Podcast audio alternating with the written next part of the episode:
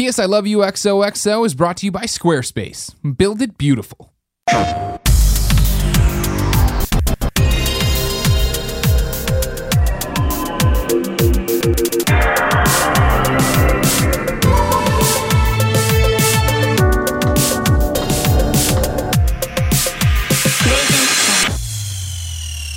What's up, everybody? Welcome to PS I Love You XOXO episode 15. I'm one of your hosts, Greg Miller, alongside the pride of Long Island, Colin Moriarty. It's good to be here with you today. It's good to be here with you today as well, wearing your best 311 shirt. well, one of them. One of them. How many you got? I don't know, floating around probably like five or six, but I just really Really? I know the grass one. Yeah, Grassroots, but mm-hmm. it says grass in the front. so you're mm-hmm. saying. I know this one. Mm-hmm. What are the other two or three? I have a 311 Blue Album shirt with the alien face on the back. I have a 311 Day 2004 shirt. I have a kind of corny ass shirt I got in 2000. What's that? What's that one it's look like, like? it's just them. It's like them as aliens playing that I bought. It was like a tour shirt Sure. because that was my first 311 show. So Yeah. Was, was that a big deal for you? yeah, it was awesome. It was amazing. Yeah. My sister brought me with her boyfriend. Yeah. she fucking hated him. So she just she knew you loved him? Yeah, Did the boyfriend love him? no. So they they this like is totally like a good for you kind of thing. Yeah, my my friend Bryce and I they she brought us and we went into uh we two Skinnee J's opened, which is awesome, and then Incubus um before they really were anything Before they were incubus. when Make Yourself came out, and uh they, I think they stayed in the parking lot and got drunk or something. Nice. Yeah, Good. And then yeah, Responsible. it was at Jones Beach. That's what they have to do. I understand. Yeah. Jones Beach was a good venue from what I hear. It's a great venue. Yeah. right on the uh right on the uh, ocean. Let's begin with the most important question, Colin. Okay. How close are you to having your Taco Master Vita? Game's, Taco, so, game's so stupid. Like th- this is Taco Master taking is- the world by storm. This is the thing that I'm um you got to be worried about Taco Master is Yeah. that is that you're really turning people onto a game that's like a generic iPhone game. Now Yeah. I'm not I'm not trying to necessarily make fun of it, but like you're really like getting people to buy a game that is is not anything special whatsoever. but is getting people playing their Vitas. Sure. That's the most important thing, Colin. Vitas are out there. They're talking, doing this. You here's what you want to know. Uh, this is exclusive news for you. Exclusive news for you. This is the power we flexed, showing how we can take a game that no one knows anything about or care about. Taco Master. Mm. Ma- Make it a, such a Twitter movement. Make people send me photos of their Vitas that I've retweeted. In 2016, we are exclusively announcing a Vita game. I have been informed by the developer who wants to announce it on this show. Is it the developer of Taco Master? No, it is not. No, no, no, no, no, no, no, no. It's not. they probably don't even know what's going on. not- no, yeah. They're looking at their sales reports and saying, "Oh, we sold 200 more copies." They tweeted me. The guy who made Taco Master tweeted me. He's like, "Thanks." he was like all confused as to why anybody cared about this game suddenly. But no, we're keeping the Vita alive. Yeah, no offense Gio- to Taco Master, but Gio it's just- Corsi can't do it. On, I don't think Taco Master is offended. It's very. It's a very very basic touch I just feel I just feel for the people out there that are you're, you're talking about this game like it's Nobody. What do they all know? I I've had no one tweet at me after buying Taco Master that they hate it. Everyone knows what they're getting into. No one's getting this thing. on man, the Final Fantasy VII is finally here. Yeah. Taco Master. Fair enough. They know what they're getting into. Fair enough. You make the tacos. You watch Star Wars. You have a good day. If you didn't know, ladies and gentlemen, this is PS I Love You XOXO. It is kindafunny.com's PlayStation podcast. So go to kindafunny.com, subscribe to all the YouTube channels, follow the other podcasts, support us on Patreon. Of course, we come to you each and every Tuesday at 9 a.m. Pacific time. And god damn it, we ain't ever going to miss a Tuesday at 9 a.m. Pacific time. That's why we're recording this one ahead of schedule. We're recording this on Saturday, posting on Tuesday. So if something bad or good happens in the world of PlayStation, Saturday evening, Sunday, Monday, we wouldn't know about it. Sure. So just giving you the heads up as to what's happening. Sure. Before we go on holiday break, we'll never leave you in the lurch, is what we say.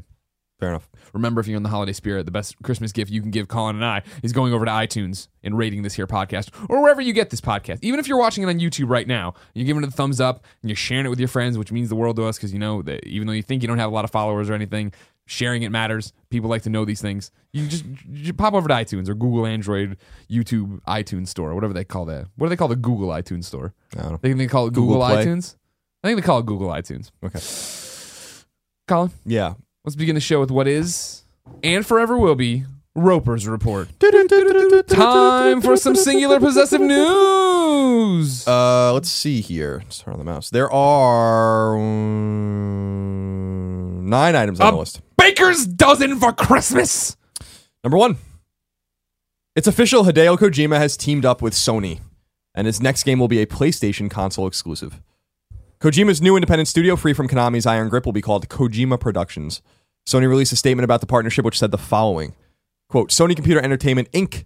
today announced that it has signed an agreement with Kojima Productions, a newly formed studio by the acclaimed game designer Hideo Kojima, to develop its first software title as a console exclusive to the PlayStation 4.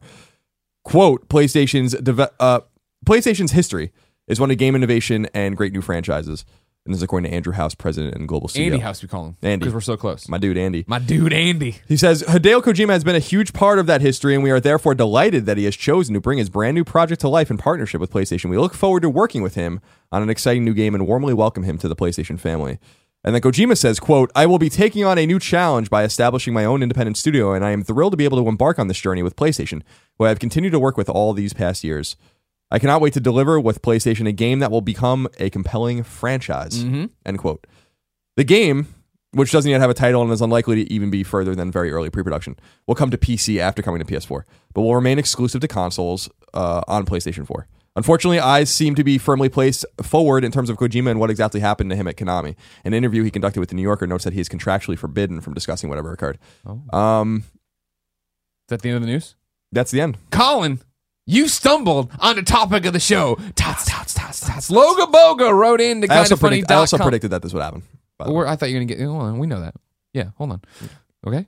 Loga Boga wrote into kindafunny.com slash PSQ just like you can to be part of the show and says, Hey, Colin and that other guy. Hideo Kojima is now part of the PlayStation family. Thoughts? But he, th- he said thoughts with three exclamation marks. So not a question as much as he's just saying Trip X. thoughts. Trip X, as my friend calls it. Three exclamation points. Oh, really? Yeah. That's weird. Which friend does that? Aaron. Oh, okay. Yeah. Does she say that when she's excited about something? She Can't wait to it see that She movie, says it Trip because X. I'm weird on twi- on text. Oh no, that's true. You And, are. You yeah. are very weird on Yeah. text. Yeah. Colin like the least emotive man you'll ever meet in real life, but he uses emoticons and smiley Snapping frownies. and He's got that's beat where bopping. that's beat bopping, scatting all over the room. Um, yes. So let's get into this. Okay. It's finally happened. Thank Yes. fucking God.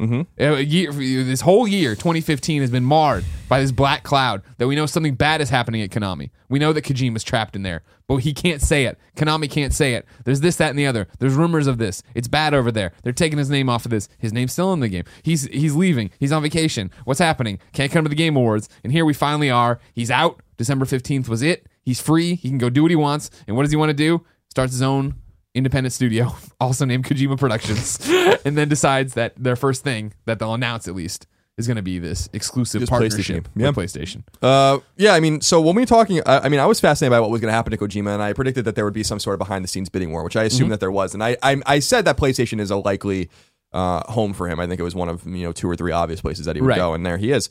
Um, Well, that's what, and that's one of the things the IGN interview puts out, right? Is that he talks about the fact that a lot of people came to him all, with offers, but he went with PlayStation because he's known them forever. Right, and uh, One of the reasons. I mean, it's he's in a good position because He's in a great he- because he could uh, he could do whatever he wanted. And It was Yeah. the same thing you know, to a lesser degree with Amy when she left Naughty Dog, where I was like, well, she can like who cares? Like she can.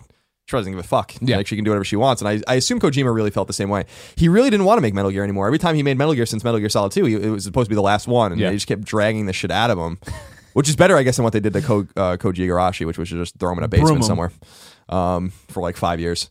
But uh, yeah, I think it's this is a logical home for him. I think it's a huge get for Sony, Yeah, um, big time. especially No, 100%. considering the feelings about PT and what Konami did to it. yeah. Um, and now this brings up questions about like what is going to happen. Is it is is I don't really like people feel like you know oh, is he going to make like a Metal Gear style game? I don't think so. I I, I think what he's going to make is very cinematic and movie like, which is what he likes to do. But I think it's going to be more along the lines of maybe PT. And I wonder if they are specifically going to try to just reinvoke uh, reinvoke his partnership with Guillermo. Guillermo del Toro and do a horror series, which they don't really need in their portfolio, but it can't really hurt. It's not a game. Uh, if you do that, I don't think it's a game that can necessarily sell the units that they might want to sell with Kojima.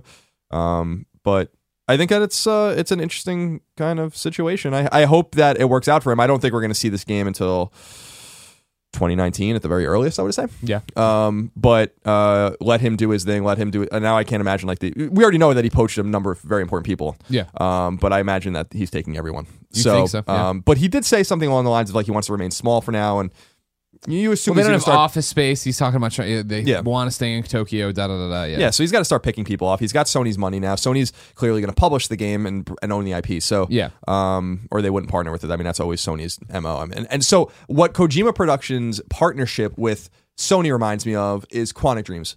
Um, their second party basically, and they'll make PlayStation exclusives, or at least a PlayStation exclusive that will come to PC, just like franchise. um, yeah, and it'll be a franchise. And I think that that's the that's the thing I'm not hearing many people talk about. It's not like he's making a game; like he wants to make a franchise for Sony. there. Yeah, yeah. Um, knowing that he's going to not control this IP any more than he control Metal Gear. Here's my question. I haven't read the New Yorker piece. Obviously, read his statements, did all this stuff, read the watched the IGN interview, stuff like that. Is it confirmed that they're the publisher on the game? It's They a have- console exclusive, but if it's going to PC, is it, they're doing the Helldivers thing? Or the, Sony- more aptly the Street Fighter Five thing. Mhm, I think that I think Sony would not absolutely not get in bed if they were not publishing the game. okay. I, I- I can't. Why would they? I, I mean, well, just the PC thing's what throws me. I know n- more and more that wall is getting iffy. Street, but well, Capcom's publishing Street Fighter, aren't they? Or are they I- just developing? And I Sony's the think official Sony. publisher? I think Sony's publishing the Okay, game. I, okay. I can, let me. I can look real quick. Because yeah, Um, that was my thing when we were talking about this when you were gone. Is the fact that well, this is the Helldivers model. If they put it on PC and PlayStation, it, that's where it's just a little bit weird. It's just like it could easily be that. Yeah, Sony's publishing. it. no, no. Ca- Ca- Capcom is the publisher according to Wikipedia. Yeah, Um, but Sony's funding the game, so I don't actually. Sony might not be able to technically publish the game or have any interest in pu- doing the publishing since that costs money and they do not own Street Fighter. Um, but they're going to own this IP presumably. 100%, that I get, i that I get. So if they own the IP, then of course they're going to publish it. I, I so I, I it, it remains to be seen. But th- if Sony is letting him put a game, a AAA game, and they're announcing it, which they've done, and Mm-hmm. Yeah. they're putting money behind it, which they clearly are, and they're not going to own the IP or publish it, that would be a first. sure. But I mean, Um, this is one of those once in a not lifetime, but in a decade kind of announcements, right? That this guy who built this much goodwill, and like I've been saying this whole time, right? As soon as he leaves, he's a folk hero. They have this guy. I, it's not. I don't think it's out of the realm of possibility for them to be like, we don't. Whatever you publish, what whatever, just come to us. Here's the money, make the game, and it's Yeah. our franchise. You know what I mean? I- I- Yeah, don't we'll see. I the mean- normal business model is what you're pitching, and I'm with you. Yeah, I don't. I don't. I'm. I would say 99% sure that they'll own the IP and they'll publish it. Sure. Uh, they realize that they have to, similar to Helldivers being published not by Sony Computer Entertainment, by, by a subsidiary, that they have to get their games out of PlayStation's ecosystem ultimately. I don't think you're going to see that with Uncharted. I don't think you're going to see that with, you know, the Order 1886 Of or whatever. Bloodborne, but I think you're going to start seeing that with games that make sense. Um, and they also let their second parties kind of, you know, explore that that that land. Quantic Dream just um, released uh, Indigo Prophecy on PC. So not that Sony owns that IP, but the studio works really intimately only with Sony. So Right. um, so I really do think that the corollary is is Kojima Productions and Quantic Dream are similar. Sure. No, hundred percent. Um, and I wouldn't be surprised. I wouldn't be surprised if Sony has tried, or as we've talked about, has tried or will buy Quantic one day. Um, I any more, an- for sure. any more than I would be surprised if after Kojima's first game they buy it, or if they buy that mm, studio when they see what the game is. Sure. Um, but you know, because uh, Scott Rohde told me in the interview with PSX that you know they're always exploring, uh, uh, you know, uh, expanding their catalog. So of studios because it seems they haven't bought a studio. I mean, the last studio Sony bought was um, Sucker Punch, right? 2009, Yes. 2010, 2011, somewhere. I'm thinking. I'm thinking. So There's that weird little VR thing, but that's not it, right? they founded a new studio Yeah, that hasn't yeah, released yeah, a game yet, Sony. Northwest or whatever it's called. Yeah. Um, so I, I think think, like right. so they haven't added anything to the portfolio, and then they've they've folded like four studios since Sure. then. So Do you? I haven't. We haven't talked at all about other than dumb things Mm. like personal friendships, stupid shit. None of this important PlayStation shit.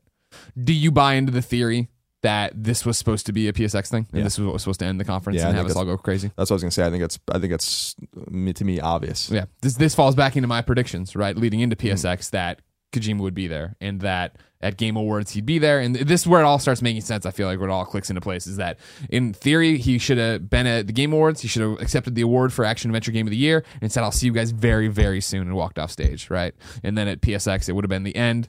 Maybe Andy House, maybe Kojima by himself comes out. They show the logo. This is what I'm doing. This is Right. what's going to happen. Presumably that I mean I, I I mean that was what came to mind immediately. and. I- mm. The really incredibly weak ending for PSX uh, in terms of its keynote. Uh, it seemed like there was nothing there. There's no big splash.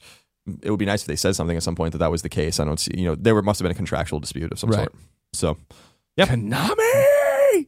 maybe not even with Konami. Maybe Kojima didn't want to sign the contract. No, it's Konami. You know, so we know it was Konami. Fuck. Well, we know Konami. Konami kept him away from the Game Awards, but you don't want to make assumptions that I'm making all these assumptions. it's it's you would be led to believe that I broke out the jump to conclusions mat, and I'm using it. There's a spelling error on the jump to conclusions, mat. Did you ever know that? I never did that. Well, I mean, is that part of the humor though, or do you think it's on purpose? I don't know, but it's a, it always annoys the shit out of me. Which one is it? What is? I don't know. Let me, let me let me. Of course, we're talking about the hit movie Office Space. Always timely. If you haven't watched it, go watch it. Jennifer Aniston, that guy who's in, who's really good looking. Peter is his character's name. I can I don't forget who he is in real life. Yeah, lo- it- Plays- yeah. That's it. It says it. lose lose one turn. Loose one turn. Come on, man. Infuriated me. Jump to conclusion. The jump. Some Mad TV alums in there. It's a good flick. All right, number two. Number two.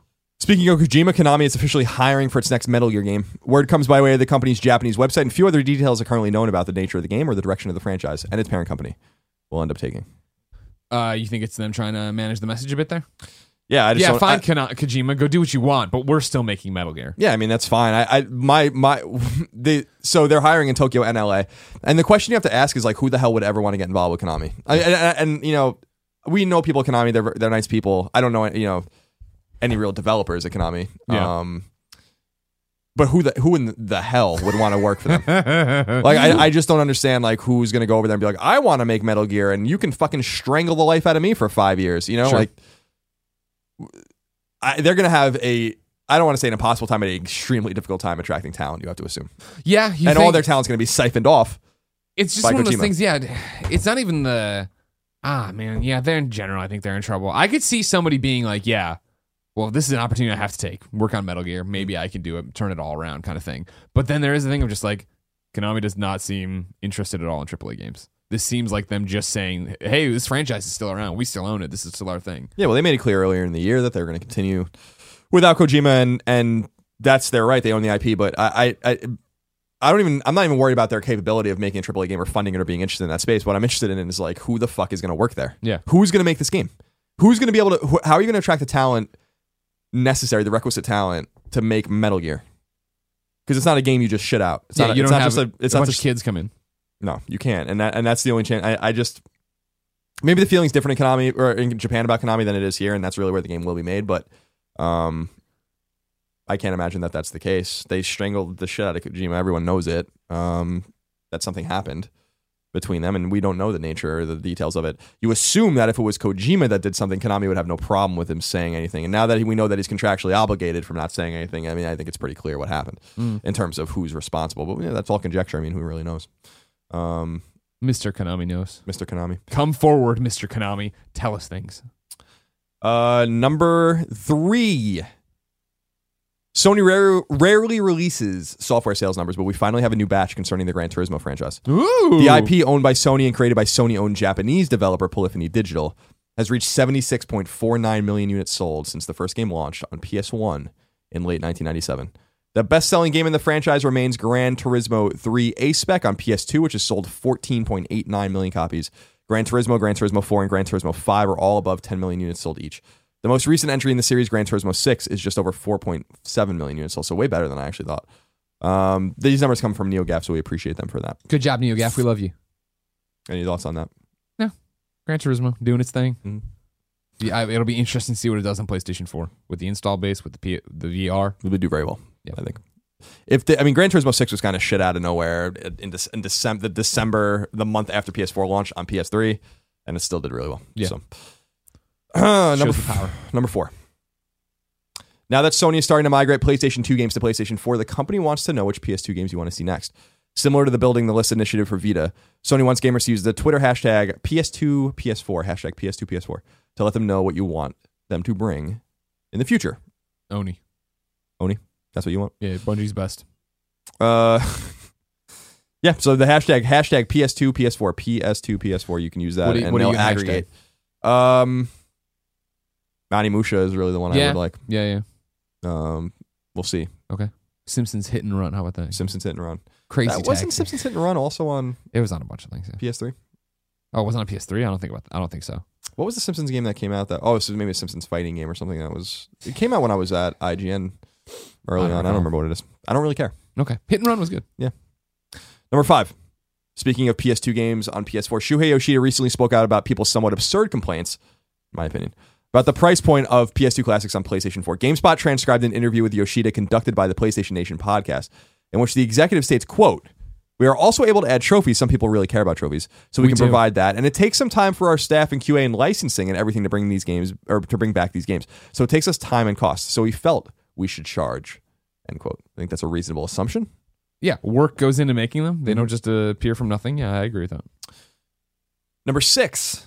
Rocket League has officially made 25 times its development budget. Jesus Christ. Word Jeremy. comes by way of the Wall Street Journal, which reports that the game has made $50 million on a meager $2 million development budget. According to the report, developer Psyonix essentially developed the game as a secondary project for two years while working, doing contract work for games like Mass Effect 3 and the Gears of War franchise, a common practice for smaller developers. The game does come to Xbox One next year, so they'll make more. So even more money. um, It's gonna be a juggernaut over there because everybody who didn't have- get the chance to play it here will play it there. yeah, presumably. So much work. So congratulations to them. Obviously, we were really. You know, I'm just gonna say we were the ones that beat the drum before, long before anyone else did about Rocket League. So I, I, I'm, I'm super proud of that, and uh, I'm proud of Jeremy Dunham. I'm proud of Jeremy. I Dunham. heard I'm he, happy be- for he did it all by himself. He did. He made the whole game by himself. So When it's, he came over, they were like, "Should it be rocks playing soccer?" And he's like, "No. What about cars?" And they're Hmm. like, "What? Cars can move. Rocks can't." Um, so yeah, pr- congratulations to them, and that really is a proud Colin was right moment for me. No one was talking about that game. You were the first person I ever he- heard talk about it. You came over and said Dunham's new game isn't bad, and I said bullshit. No, I, what I said was Dunham's new game is gonna be big. Yeah. Is what I said. Yeah. And and uh, no one believed me. I believed you. No one believed me. I, I why you always Then I gave it game of the, one of the game of the show awards at E3, and when you walk into Psyonix's office, still there? It's right there in front. Oh yeah, no doubt about it. Number seven. In an interview with Ken Levine on NPR and transcribed by GameSpot, the man behind the Bioshock franchise spoke out about the current state of AAA story-driven gaming and talked a bit about his still unannounced game. "Quote: The AAA single-player narrative game is starting to disappear." kind of games like Bioshock. There's fewer of them being made. The real reason is they're very expensive to make, and I think gamers are pretty are saying pretty loud and clear that if they're going to spend forty or fifty or sixty dollars, they want an experience that lasts more than ten to twelve hours. That's a lot to ask someone to spend. Ellipsis. We started this experiment after we finished Bioshock Infinite, which was how do you make a narrative game feel like the kind of games we've made before, but make it replayable and make it extend and make it react to the players. Make it replayable by giving players different ways to approach problems and really letting them dictate the experience. This is not a simple problem to solve. Another ellipsis. The thing we're working on is sort of a small scale open world game. And the reason ours is an open world game is because if you want to give the player the agency to drive the experience, that really fights against the linear nature of the games we made before, like Bioshock and Bioshock Infinite. What it really means, though, is how do you make your content so it feels like the quality of the content you've made in games before, but reacts to the player's agency and then allows the player to do something in one playthrough and something very different in another playthrough? End quote. So we're starting to get little hints about what he's doing. Yeah. Not like really tangible ones, but um, I'm excited to see what he's doing next. It seems like he's really thinking about it. Do nice. you think AAA single players dying? No. Me neither. Um, I think what he means by that is narrative AAA games. Um, Fallout 4 is not a narrative AAA game. Oh, okay. Mass Effect's not even a narrative AAA game. I see what you're saying. The, he's talking about linear games like Uncharted. like like Uncharted or Bioshock. Yeah. Um, Gotcha. Point A, point B. Here's the story. yeah, that's out. what I assume he means by that. Because I don't, I don't, I think it's clear that they're not dying at all. Um, it's not to say those games don't have narratives. It's to say they're not narrative driven. You can do whatever Sure. the fuck you can do. you can fuck a around giant in open Fallout. world RPG. Go build your town. Yeah. Do whatever. Don't worry too much about the story. Like you can't progress in Bioshock without right. ticking the next box. I mean, you can just w- run around a room if you want. You go crazy. Number eight. you go mad. Square Enix is planning on giving players more information about Final Fantasy 15 early in the coming year. A Twitter announcement from the Japanese publisher noted that the upcoming presentation will further show off the game's battle system, give a look at the Niflheim Empire, and more. This news comes at the same time that the company seems to be hinting that the game may be coming out su- uh, as soon as the summer of 2016. Dual Shockers reports that a survey from the publisher given to Japanese fans via a website which spans 50 questions asked that if Final Fantasy 15 and Persona 5 were released around the same time, which game would fans buy? Persona Persona 5. 5 is rumored for a summer release in 2016. The server, survey also inquires about why JRPG fans are interested in Persona 5. They're terrified of Persona 5. They should be. They should be. it's definitely got the movement. Isn't that right? Nanako chan. Look at her looking down at her. Her veggies there. Maybe she planted them in the garden. You don't know. I mean, I, the, she's got the Junes bag, so clearly she bought the scallions. But that eggplant, she might have pulled from the garden that we, we planted out for there. We'll never know. We can write a little fanfic about it. How good is Teddy looking? His, his San Diego Studios hat, by the way. Where'd you get that uh, um, messenger? oh, I went. The Media Molecule gave it to me. Oh, cool. I was like, I hate Tearaway, and they're like, here you go. They actually gave it to Christine because they know I think Tearaway wasn't their best work. Number nine. This final one. Finally, some release date news. SRPG The Banner Saga comes to PlayStation 4 on January 12th, 2016. Finally, Vehicular combat game Hardware Rivals launches on PS4 on January 5th, 2016. And finally, Vita RPG Stranger of Sword City are, launches on March 22nd, 2016. And that is it for the news. Colin, Yes. you know, I've been waiting for Stranger of Sword City for a long fucking time. Mm. That's great that it's coming soon. But what's coming this week to the mom and grop shops and digital warehouses? I have no idea. Fucking goddamn it! The drop isn't up yet. You can see right through the show when we do it early. Dun, dun, dun, These are like almost supplemental episodes. Sure. Well, We- no, we- nobody's nobody's listening right now, flipping the van full of nuns or anything.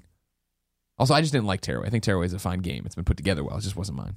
You know what I mean? You you, we did, you didn't like Tearaway either. It just didn't click for us. No, it was Game's okay. fine. It was fine. It's, a, Yeah. it's a cute idea, I guess. I, Making I, sure I'm clear. I don't want to. I don't want the. I don't. headlines I out don't. there. I didn't vibe with it. No, I didn't vibe exactly. with it. And vibe with it's a good way to put it. Yeah. Okay. Uh, is there anything big in the last two weeks of the year? Yeah, we can think of these last two December. Nobody's stupid enough to put out good games this week. No. I'm sure there's some digital thing you never heard about. Wouldn't be surprised if volume on Vita limps out at some point. quietly, all of a sudden, it's there. Hey, thanks, Mike. Mike Bithell, you son of a bitch. Just over there right now, counting all his mini euros. He doesn't care. He gave up on the Vita. Mm, We didn't give up on the Vita. Never. Gee, of course you didn't give up on the Vita. never so. Let's jump into reader mail. Okay. Maelstrom. Mail call. That's all I got. Okay, good. It's, it's, it's an interstitial episode, whatever. Remember, reader mail this time is brought to you by Really Squarespace. half-hearting it right now. we built kindafunny.com with it. You can go to squarespace.com and use the offer code kindafunny to get 10% off your new website right now. Pow, pow. The fuck was that? It's a way for me to look over there at the time code without like looking right at the time Oh, code I and see. making a big deal about using the time Fair code. enough. Fair enough. Fair enough. 25. There you go. That's what happens when there's no Kevin. Actually, Kevin never helps us with that. Colin, Mm. would you, hey, you know what? Here we go. Apology writes in to kindafunny.com slash PSQ just like you can and says, Hi, guys. Hello. With the holidays coming up and people likely to visit family and friends, it's often an opportunity to share some of your favorite games slash moments from the last year with people that might not be familiar. What games or gaming moments from the past year or earlier, which doesn't make any sense, do you consider so noteworthy, you might actually tell your parents, friends, etc. Even folks who aren't that into gaming themselves. Parentheses, Greg's TGA win aside, winky emoticon. I've already shown my girlfriend the Detroit trailer. She loved the car demo. And I might show my folks some brief gameplay of Drive Club or The Order just to show them how far games and graphics have come. Hope you have a great holiday. XOXO. Apologies. Show them the order to show them how far gameplay has come as well. Riveting No, don't do that. gameplay. Don't do that. Just show them, The show order, them how the order is. a very pretty game.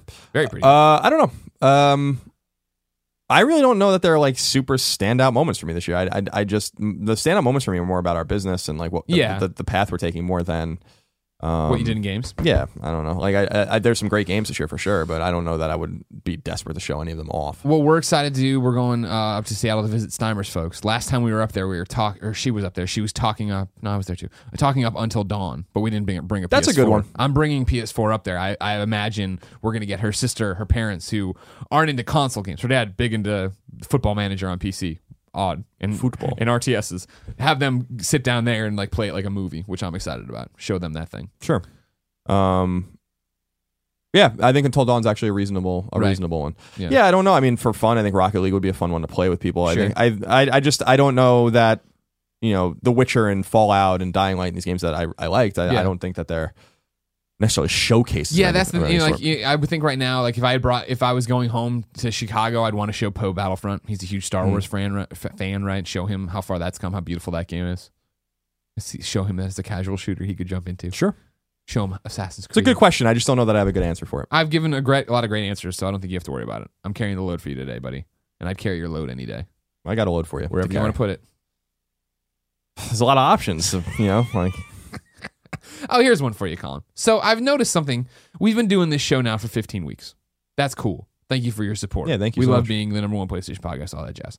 But what I've noticed in that In. their kindafunny.com slash PSQ message inbox, right, which is just a message Mm. board, fucking every week, we st- I feel like every week on the show, we stamp down a bunch of VR questions, right? We put out the fire. right. Then the next week, the house is even more on fire. So I put up this tweet the other day. The number of VR questions, hashtag PS I love you, XOXO gets is staggering and only going up. Are you getting PSVR on day one? 6,208 people responded. Of them, there, there's four answers here yes, no, unsure need price, unsure need games. Number one response was Yes. unsure need price. Really? 20 39% said unsure need a price before they make. Mm. And I understand that pulling the trigger on it, right? Okay. What do you think number 2 was, response was? Yes, no, unsure need games. Unsure need games maybe would be the next. No. The answer was Man, no. I don't know anything. No, 30% said of my respondents said no, they're not getting it. Then it was yes with 17% and then unsure need games with 14%. Hmm. Some of the responses I got here from people were Danny, uh, Hyperdude53 says When Dreams is out. Uh, How5 Test says PC VR, if any. Uh, Alex says, Greg, will there be a legitimate AAA games or no? That's what'll do it for me. I don't know why he said it like that. He needs to check check his grammar a bit. But other than that, I thought it was interesting, right? Absolutely, unless it's over five hundred dollars, says Proto No way. Melvin and things like that. No way to be that expensive. Yeah, well, we're, you're still thinking three hundred. Three hundo, I think, is what the max I would say that they can charge for. it. Yeah. you can't charge more than the console. But it's fascinating to me that so many people are either unsure need price or no, but we still get so many questions because this. I, uh, we have a whole bunch of good PSVR questions here. Sure. I'm trying not to bore you with the same stuff over and over again, but I thought it was interesting that it's that split right now. Yeah, I mean that doesn't that makes sense. We don't know much about it. I'm Sure. I'm definitely getting it on day one. I mean, I I, I want it. Uh, I want that experience. I think a lot of people that are talking about it because they don't go to trade shows, they don't, they're not able to go to conventions Sure. or whatever. That's normal. They just don't know. They don't know yet. They will. Yeah, I really do believe that. Okay. Uh, our first PS VR question of the day comes from Demonstar50, who wrote in to kindafunny.com slash PSQ and says, Hey, Greg and Colin, do you guys think it'll be wise for anyone to get PSVR at launch sometime next year? So far, they haven't really shown off the killer app that makes me go, gotta get that now! No Man's Sky launching alongside it could win me over. Rez VR also looks cool. If Sony plans to launch it and price it like a console, that means it's probably not going to be bang for your buck for year one or more. Other than what you've seen so far at events and conventions, what big hitters should Sony bring out to get everyone on board? What if Sucker Punch or Bend's next game has VR support? Keep up the great work. P.S. I love you, XOXO. PPS took Colin's recommendation and started Mad Max, and just have to say, dot, dot, dot. Colin was right. Of course, I was. It's a great game. Um, yeah. Uh, Do you think it'll be wise for people to buy it year one? Wise? I don't know. I mean, I think that's in the eye of the beholder. I, Sure. I, I don't. I don't think you should get your hopes up that many of that any of the real AAA studios that Sony owns are working on Bend or on like Bend or Sucker Punch are working on Right. uh, VR games. I agree with that. That said, uh, I just don't think that's a safe financial bet for them. I don't think it's wise, but it is the conundrum of the catch twenty two of VR, which is that they do need to put support behind it, which is and they are kind of doing it. Gran Turismo is going to obviously use it, um, and uh, you know, uh, Guerrilla Cambridge is making a VR game, so. Um, and, and Sony London is obviously working on VR stuff as well. So that's a pretty substantial, that's like 20, 25% of their studios working on something. But I do think that the big thing for them will be like if, as you said, in a sort of theater mode way or just some sort of anecdotal way, if you could just use VR in any of the first party games, I think that that would be a big thing for people. And I think that that's, I, I think, I I think that has to be like a somewhat forthcoming announcement, you know? So, um, I mean, that's the thing is like, his question is, you know, does it make sense? Do you think it'll be good? You know, whatever in the first year, we don't know. I it, right. Um, I don't. I was I, when you were gone. Nick and I on Gamescast and on Connery Live went around a few times with this because he's totally not there with VR. Like he's just like I don't think it's gonna be great at launch. and Who da, said da. this? Nick Scarpino. really? Yeah. And I was like, but you've used it. He's like, yeah, but I haven't used it in an experience that I'm like, that's what I need to play at home. He's basically saying this. He doesn't have a killer app for it, right? And I do feel that like these early adopters are going to be us and you, this hardcore PlayStation audience that thinks it's cool and wants to get on it right away.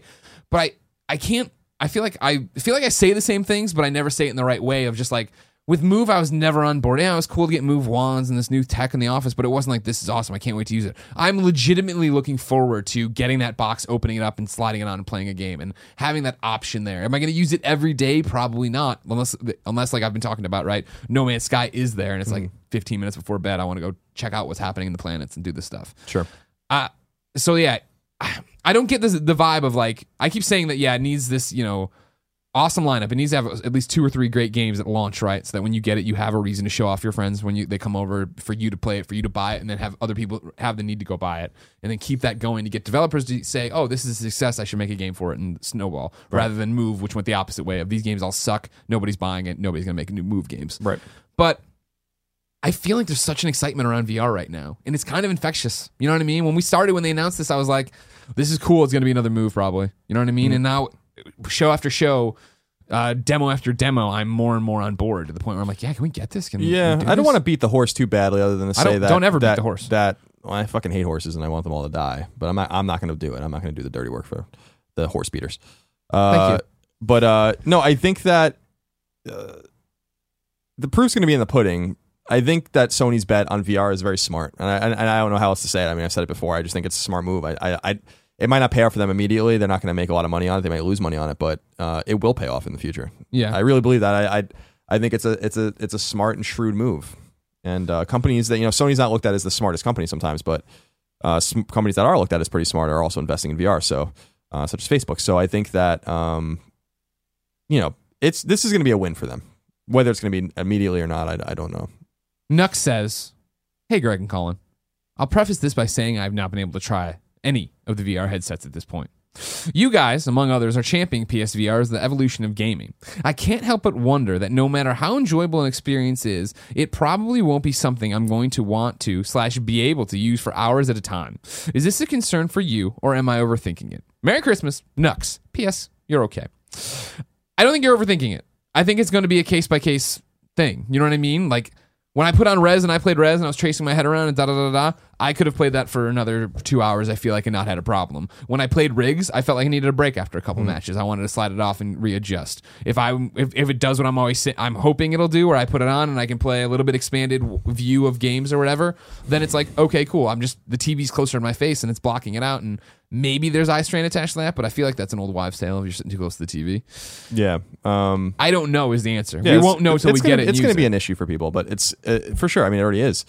Um, but I don't. I you know it. It, it reminds me of. Uh, it doesn't remind me. I- I wonder if it's just something that like the more ingrained in society, the more ingrained this experience becomes, not only with games but with with everything. If we just become a little more accustomed to it, it's always going to be one of those things. Like there are just some people that that can't see flashing lights, and there's some people that are colorblind and stuff like that. Like it's just. Um, but these are small groups of people you can't um do anything about. And so I wonder if there's just always going to be a small group of people that Yep. that you can't use VR. You know, There's a small group of people who can't play games for a long time, as they are right now, right? That they get motion sick. Sure. or They have aneurysms. Sure. That's why the Wii tells me to get up and go outside sometimes. Just kidding. I haven't turned on my Wii in a long time. Uh, Sanparga wrote in to kindafunny.com slash PSQ and says, Hey guys, two questions. Let me begin by saying how much I love the content you guys make. Congrats on the high quality. So here's my first question. You guys address concerns about your relationship with Sony and Sony execs, and whether or not the closeness and the amazing access you guys get with the company can somehow affect your coverage. Are you afraid that your closeness will eventually cloud your judgment, even if it is unconsciously? As a journalist myself, I know I would be afraid that if I were in your position, I, I, I know I would be afraid of that if I were in your position. P.S. on question number one I know you aren't technically journalists. You're pundits or commentators or trendsetters or whatever. Thank you for pointing that out. And yeah, we talked about this last week, right, or whatever. I think I, my answer is no. We've been doing this a long time. Our our here's the here's the rub of this whole thing. Kind of funny or wherever IGN before that or whatever, right?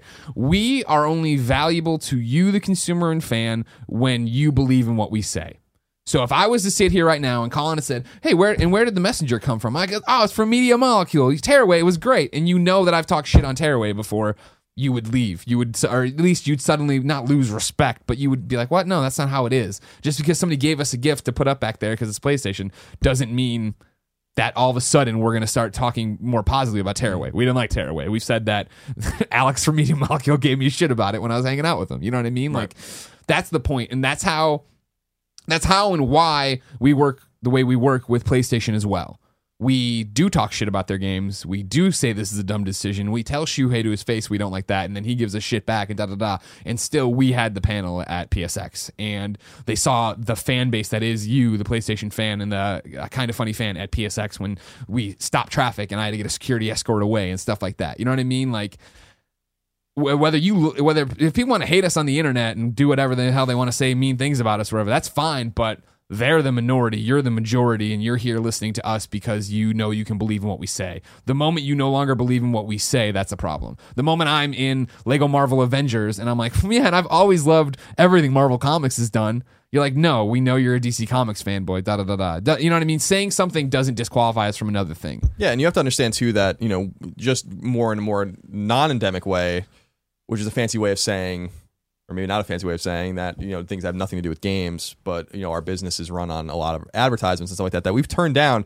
significant uh, sponsorships because we don't believe in products that Sure. are being you know Sure. pitched. So we, I feel like our we have great scruples is the way I would put it. I feel like um, we listen like there are always going to be people out there that hate uh, hate us and hate us for our opinions or don't like the things we say my my stance about it is always like i don't give a flying fuck about that Yeah. like if you you know i go on on neogaf and i you know I'm, i google my name once in a while and see what people are saying about me um and i know you do too and it's like you know oh well you know like i i like i i you know, people. Some people don't like about the things I've said about PS2 classics and you know calling them babies. Um, and uh, you know, so it's like, but I'm gonna keep saying what I'm gonna say. Right. Sometimes that's gonna come down on the side of Sony. Sometimes that's gonna come down on the side of you know something that's bad for Sony.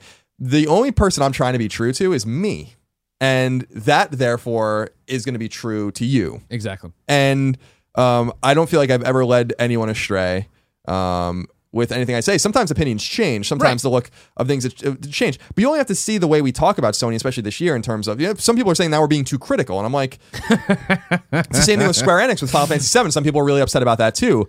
Man, some people are upset about what I've said about Final Fantasy VII remake.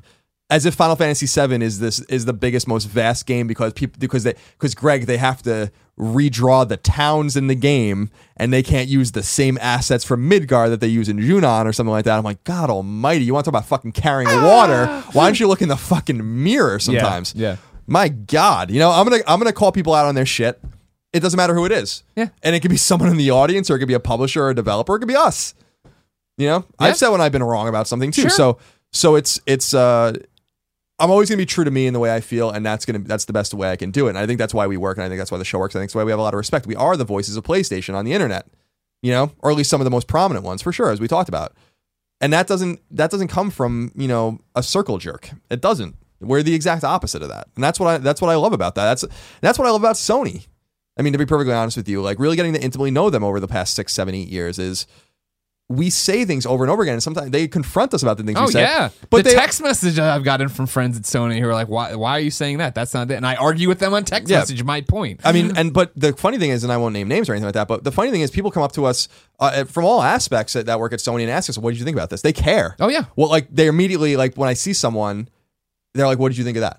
yeah, yeah, Or like what? So like they care. Yeah. what we think. Yeah. and um, you know what? It's up to you whether or not you care. We're the we think. barometer of the PlayStation fan. base. Exactly.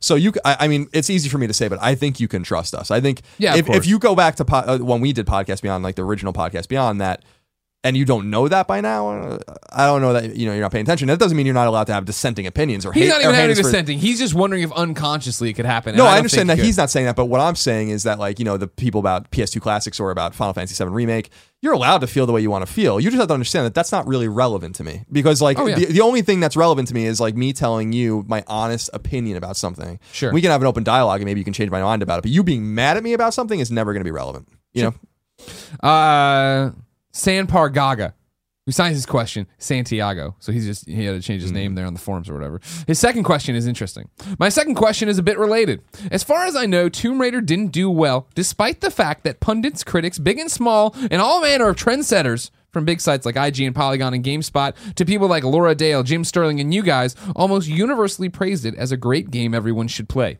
My question is this Do you think that Tomb Raider's poor performance proves that the power of sites and commentators to significantly drive sales is really limited? If everyone was banging the Tomb Raider drum and no one bought it, what does that mean for sites and pundits? Thanks for making such great content, Santiago. I think it goes both ways. I don't. I don't know that. I don't know that. Um, I've never looked at my job, and I don't know if you agree, but I've never looked at the job as something of like I'm driving sales of a game. What I like to do is to say to myself, like you can convince people to pay attention to things, and and what I've always really taken a lot of pride in is pointing, as we've talked about in the past, pointing people to games that they weren't paying attention to. Mm-hmm. I mm-hmm. really do feel that my coverage of games like Ni no Kuni and Dragon's Crown and Catherine did drive sales of that game, and and I, I think that you, could- I think that that's probably pretty obvious if you if you were following the way other people are talking about games. For instance, Dragon's Crown, a lot of negative stuff about it. Me, a lot of positive stuff about it. Not because they're not allowed to be negative or I have to be positive, but because I really liked it. Sure. Uh, Catherine was a game that was flying well under the radar, and Ni no Kuni, no one was talking about. So it was one of those things where I'm like, I like to talk about the games that are smaller. Tomb Raider doesn't need my help, so to speak. Yeah. Um. So. But but with that said, I think it goes both ways. Look at Call of Duty. Call of Duty makes five hundred million dollars in a few days, but the big sites will review it and they'll write and do videos. But this is not a game anyone's trying to drive sales for in any respect, and no one's trying to drive. That's maybe not the right verbiage, but no one's like really beating the drum for Call of Duty. Call of Duty sells because people want to play Call of Duty. So the if that's true, then the exact opposite must also be true in the sense that if you talk enough about Tomb Raider, well, it's not necessarily going to drive sales at a time when all the oxygen in the room is taken up by a game like Fallout. So. Um, so I don't know. I don't know. That, I don't, I've never thought that we've had that much power. I guess is what I'm saying. I think we have more power with games that people don't know about. Right. I mean, uh, yeah. It's, it's funny. So the so your point right there, like there's a definite there's a distinctive chance Taco Master might actually get on the top Vita sales thing for next year uh, for December when it's all said and done in January, right? That would be directly attributed, I think, to us based on my Well, Twitter you, feed. not me. In the fact, well, I mean the show or whatever, the hashtag, the hashtag, and all that stuff. That's not my point of talking about Taco Master. Taco Master is a lot of fun, stupid. Play your Vita for a reason. You know what I mean? To Tomb Raider's thing, I think it goes into this camp of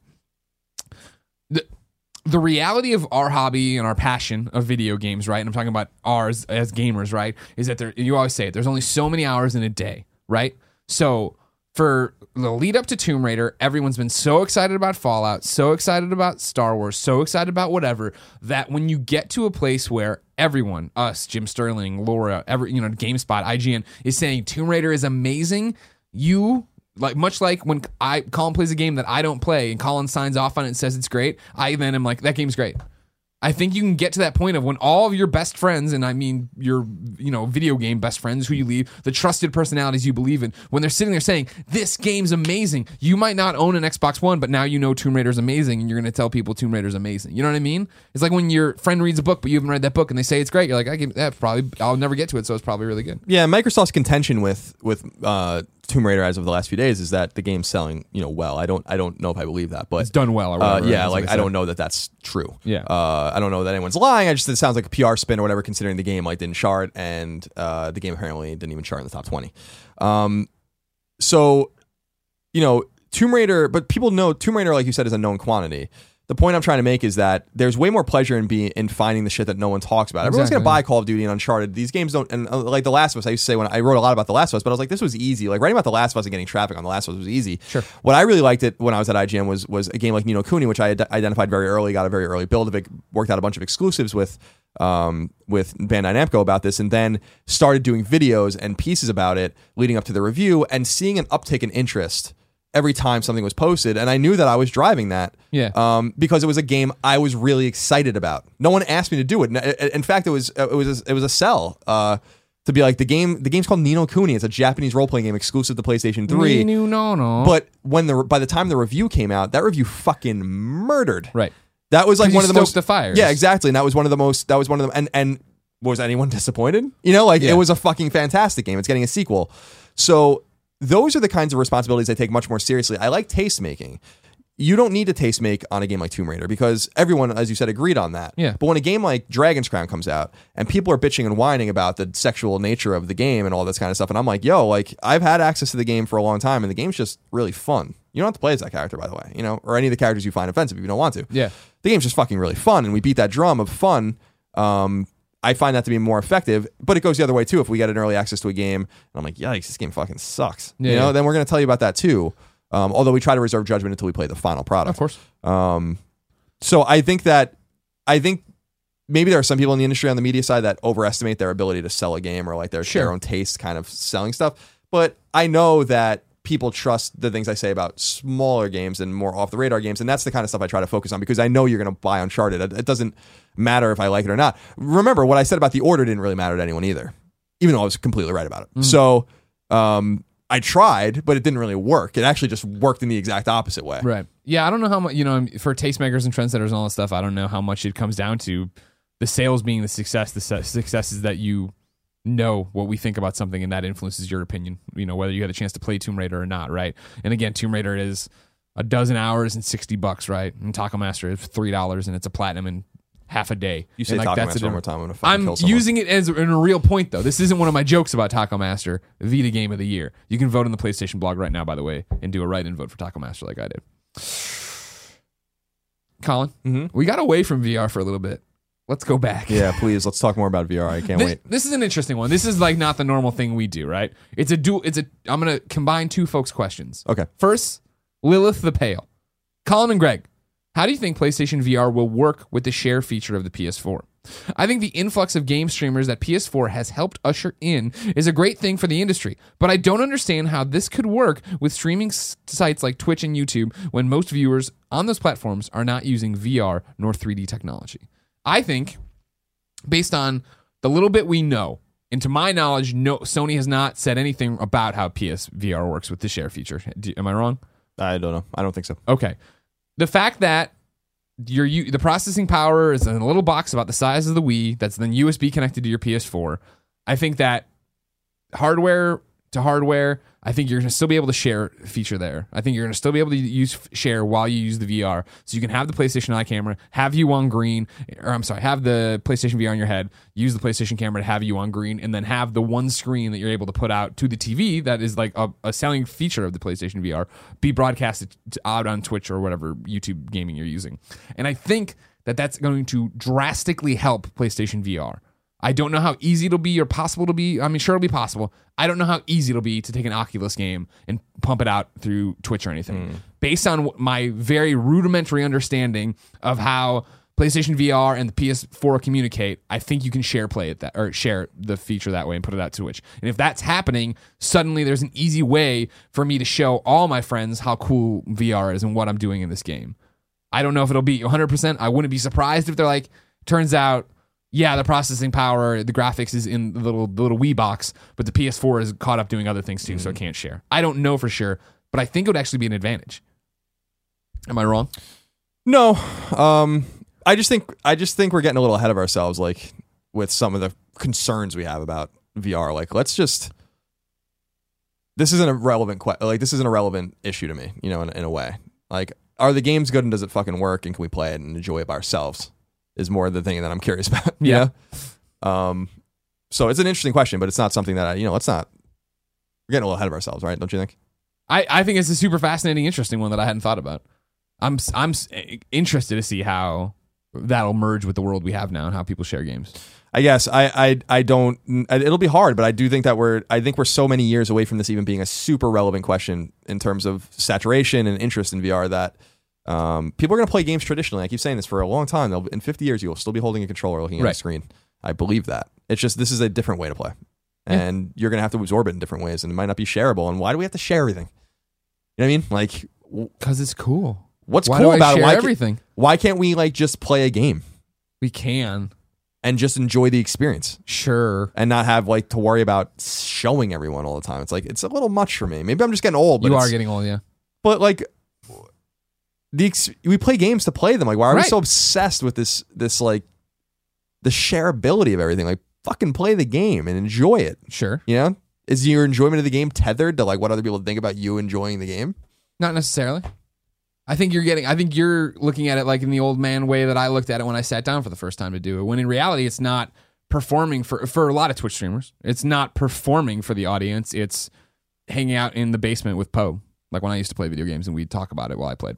I think that's for a lot of people it. Sure, but but so sit it, play a traditional game and do that. This th- VR is not made for that. Like, and I and I, I don't know that it could ever really work like that in in the way that people want it to, since it's so tethered on your own movement. You know, Mhm. it's not like showing you something necessarily, unless you just want to like look around and see what they're seeing. I'm sure that that's going to be easy enough to do, but. The exciting thing about VR to me, even though some of the game most promising games on it are multiplayer, is like the very personal experience Mhm. of it. Only you can see it Sure. you know, and only you can hear it, and only you can, you know, see it exactly and hear it exactly the way that they want you to. It might be able to project on a screen or obviously show someone else what you're seeing, but I don't know. I think we're like, you know, I think that's one of the reasons I'm excited about VR is because it's like a very personal experience. Sure, no, that's one of the reasons I'm excited. But I also, it's going to be. Int- I mean, it's going to be fascinating to watch people get this in their hands and do the fuck. What is it? The odd job simulator or whatever it is.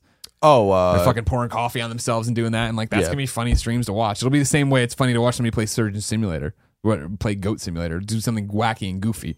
Am I gonna want to play like uh, uh, Narcosis? Is that what it is? The underwater one Mm-hmm. that I'm thinking of? Yeah, like I know that's like totally not. I would never want to play that in front of people, but plenty of people stream Outlast and Slender and all these different horror games and are.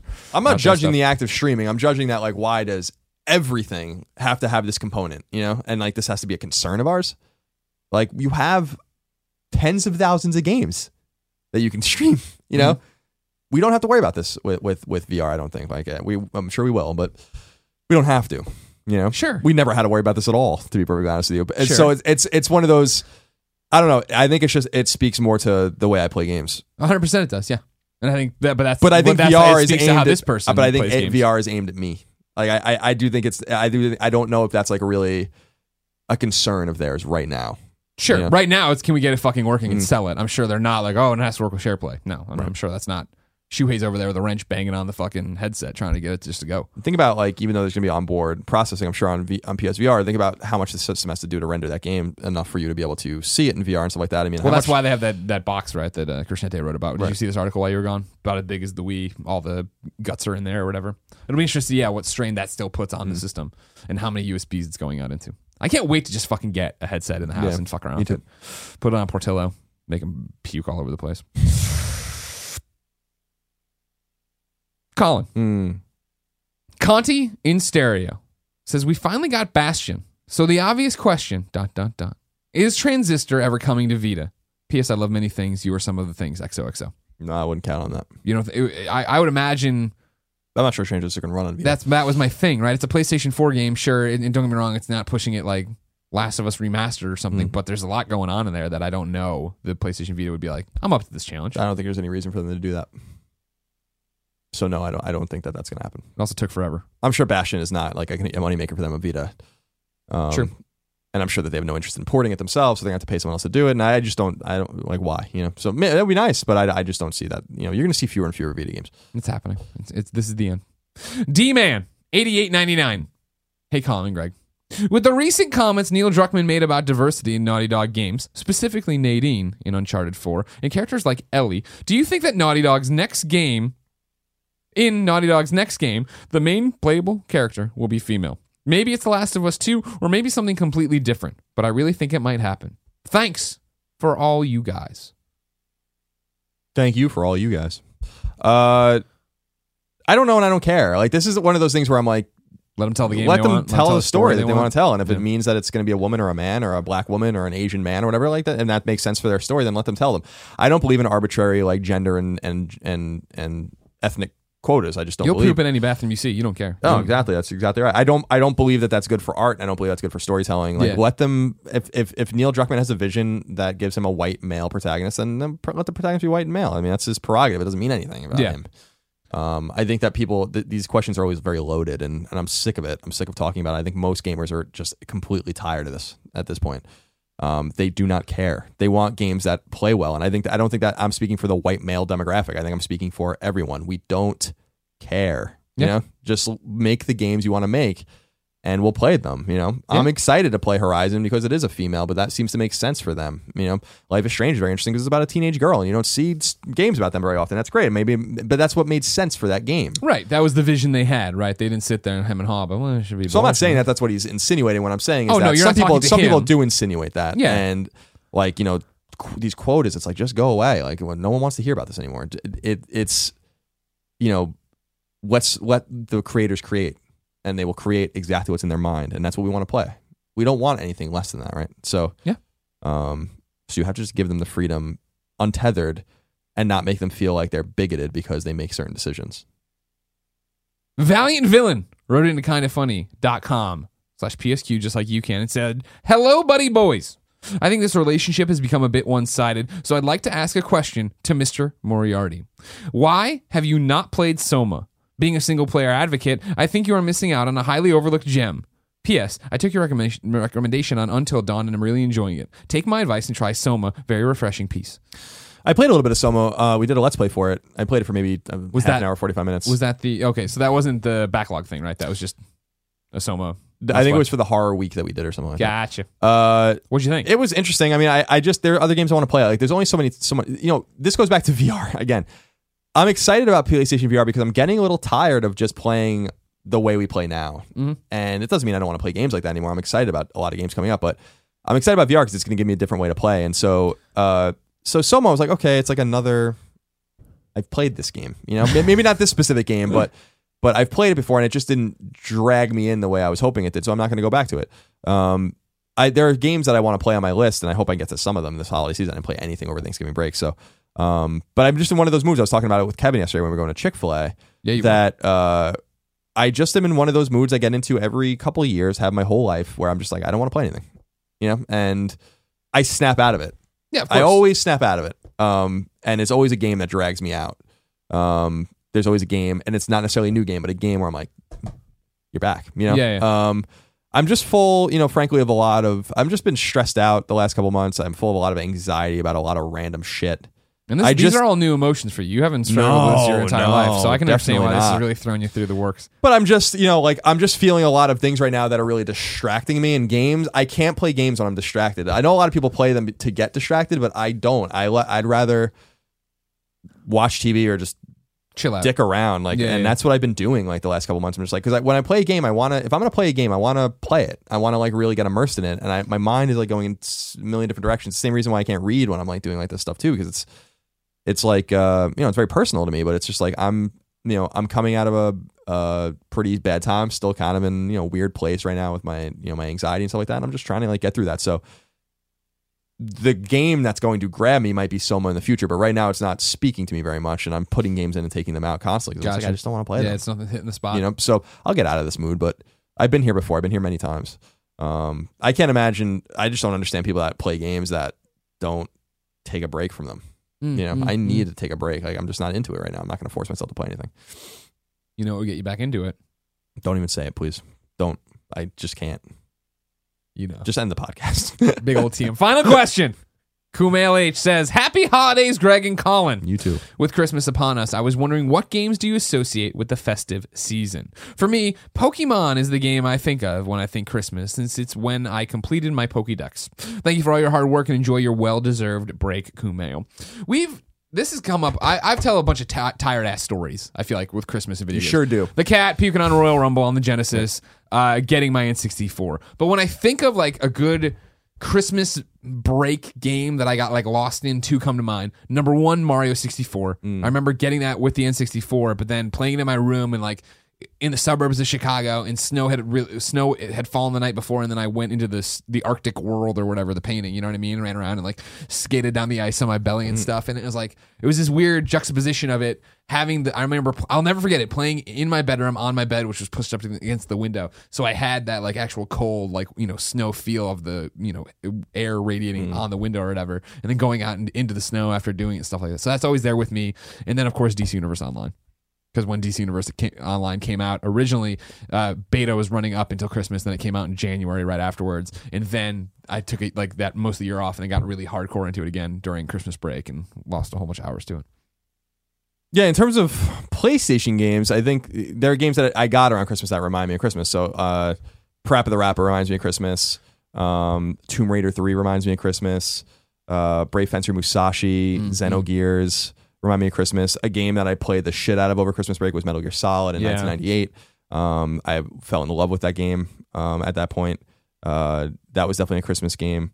Um, so yeah, it's about the games like s- you know playing Smash Brothers on GameCube, uh, not a PlayStation game, obviously. So it's those are the games that really remind me of Christmas. Is is you know some of those meaty JRPGs I got in the '90s um, when I was you know because I really looked forward to Christmas break.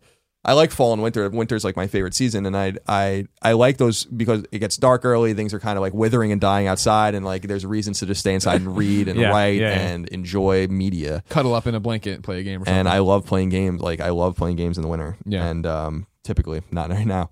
Uh, so like playing, you know, Xenogears or Brave Fencer Musashi. I remember, I remember the, I remember playing Brave Fencer Musashi in my living room when I was in ninth grade. You know, um, remember like it was yesterday. Like so, there are a lot of Christmas is intrinsically tied um, to uh, the holiday season uh, in that respect. Remember, I remember gathering around my TV in my room with my brother and my sisters when I got Parappa the Rapper in 1997. Mm. Um, so yeah, there's a lot of memories. Yeah. Tony I- Hawk's Pro Skater is another Christmas game, 1999. Yeah. Um, I remember getting that and uh, Battle of Los Angeles, the Rage Against Machine record. I remember getting uh, Jeopardy on Game Gear.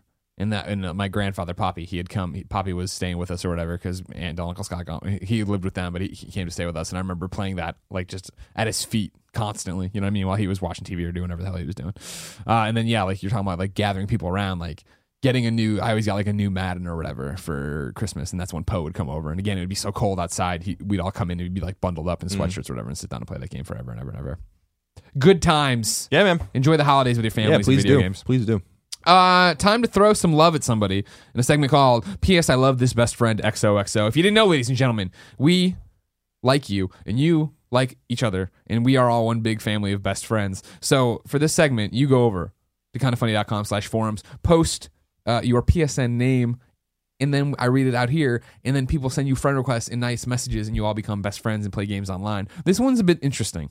This one comes from Phoenix Fire 90. Hey guys, I just want to give a Christmas shout out to my dad, Milano67, who watches the show every week. He's a 50 year old gamer who's still young at heart. He just got his own PS4 after I couldn't get him off mine, which I have had since launch, and his current collection of games include Rainbow Six Siege, Uncharted the Nathan Drake Collection, and Metal Gear Solid 5. Keep up the great work from one gamer to another. Happy holidays, Phoenix Fire 90. So, what y'all need to do is go friend Milano67, all one word, M I L A N O six seven. Uh, he's a 50 year old father who plays Rainbow Six Siege. So everybody go send him nice messages of Very raising cool. a good kid like Phoenix Fire 90, who I assume is 90. You know that doesn't make sense, but time travel, Mhm. and then play games with him. Colin, Yes. you have to give us this week's forgotten PlayStation game. What do you got for me? I got something newer. It came out this year, but I feel like it was one of these games that no one played. Or, Uh-huh. or- in a Super Stardust Ultra. L- last time it was my turn, I, I talked about a Housemarque game, and I'm going to talk about them again because I love them so much. Uh, Super Stardust Ultra was just a PS4 port, basically kind of a, a you know, just kind of Super Stardust again. But I just don't feel like people came out at a weird time. It came out like the December January, uh, you know, kind of like weird transition period where a lot of people aren't playing games, and they kind of shit it out and.